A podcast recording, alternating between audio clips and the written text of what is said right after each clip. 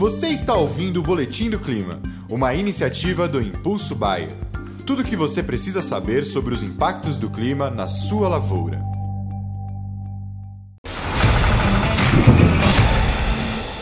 Olá a todos, aqui é Marco Antônio, agrometeorologista da Rural Clima, e vamos para as nossas atualizações climáticas dessa, dessa semana, né? Mostrando aí como vai estar o clima ao longo dessa semana, ainda mais com as altíssimas temperaturas que estão sendo previstas. Então vamos já falar é, de temperaturas altas. Reparem que hoje né, nós estamos aí com temperaturas extremamente altas e a previsão é que essas temperaturas até venham ocorrer aí ao longo dessa semana por conta do bloqueio atmosférico que está sobre toda a faixa central e norte do Brasil, impedindo o avanço das frentes frias, né, que estão aqui sobre toda essa faixa central do Brasil. Então, as chuvas vão continuar bem concentradas no sul do Brasil. Né? Ó, repare que as chuvas estão muito concentradas aqui no sul, vindo desde o Rio Grande do Sul, Santa Catarina, sul do Paraná. Reparem que até mesmo ó, pelo modelo europeu, que a gente gosta mais, ó, pelo modelo não há, mas olha o que está se formando já em algumas áreas aqui no norte, aquelas pancadinhas de chuvas bastante irregulares, então você vê um monte de pipoquinho de chuvas ocorrendo, né? No Mato Grosso, no Goiás, como aconteceu já ao longo dessa semana, você tem muito pipoco de chuvas ocorrendo.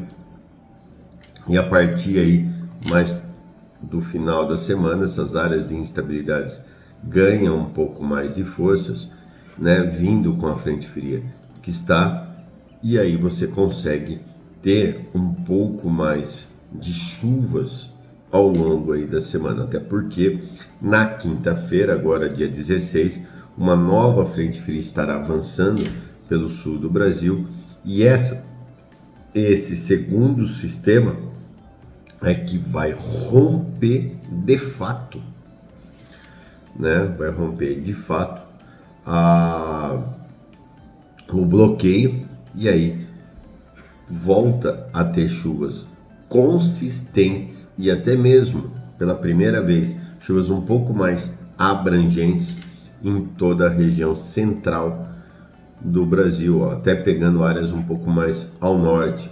E ao longo da semana que vem, na semana do dia 20, essas chuvas deverão atingir também toda essa faixa norte, o que manterá as condições mais favoráveis tanto ao desenvolvimento das lavouras quanto e principalmente ao plantio, né? Ao, a continuidade do plantio da soja e por outro lado, na semana que vem, olha o que acontece no sul, novas aberturas de tempo, o que vai permitir que os produtores do Rio Grande do Sul, de Santa Catarina e até mesmo do sul do Paraná e Paraguai consigam avançar aí com a colheita do trigo e posterior plantio da nova safra de soja. Porém, já na quarta, na, no final da próxima semana, dia 24, né, finalzinho da outra semana, uma nova frente fria vem e rompe de novo, né? E aí traz chuvas mais generalizadas novamente ao sul e essa continua subindo.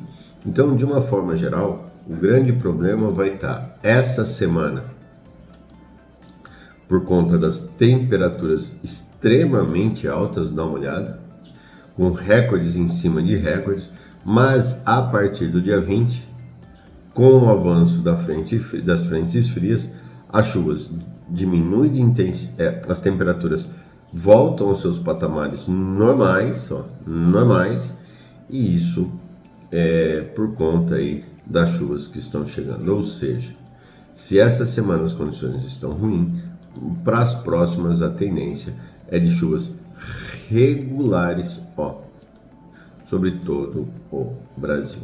tá ok? Lembrando que esse é um vídeo em parceria da Rural Clima com a Bayer e se você quer saber o que está acontecendo diariamente as com as previsões, entre no site logado do Impulso Bayer, que lá você terá é, conhecimento diariamente das previsões divididas por regiões, ou seja, todo dia eu e minha equipe gravamos áudios de previsão no tempo para cada região do Brasil e lá você fica sabendo exatamente o que vai acontecer na tua região. E aqui, toda semana você tem esse vídeo exclusivo para entender melhor como que está o Brasil. Um grande abraço a todos e até semana que vem.